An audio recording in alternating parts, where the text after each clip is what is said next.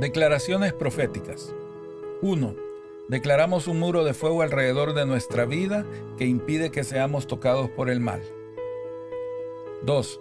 Declaramos que entramos en el séptimo mes vestidos de fe y esperanza para ver la obra perfecta de Dios. 3. Declaramos que el corazón de muchos será guardado del espíritu de error, confusión y turbación. 4. Declaramos el mes de julio el mes del Espíritu Santo, repartiendo sus dones a los santos, consolando a los quebrantados de corazón y guiando a su iglesia a toda la verdad. 5. Declaramos revelación y obediencia en el ministerio pastoral con respecto del cuidado de sus iglesias en este tiempo de pandemia. 6.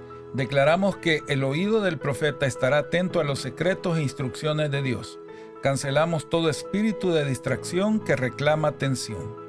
7.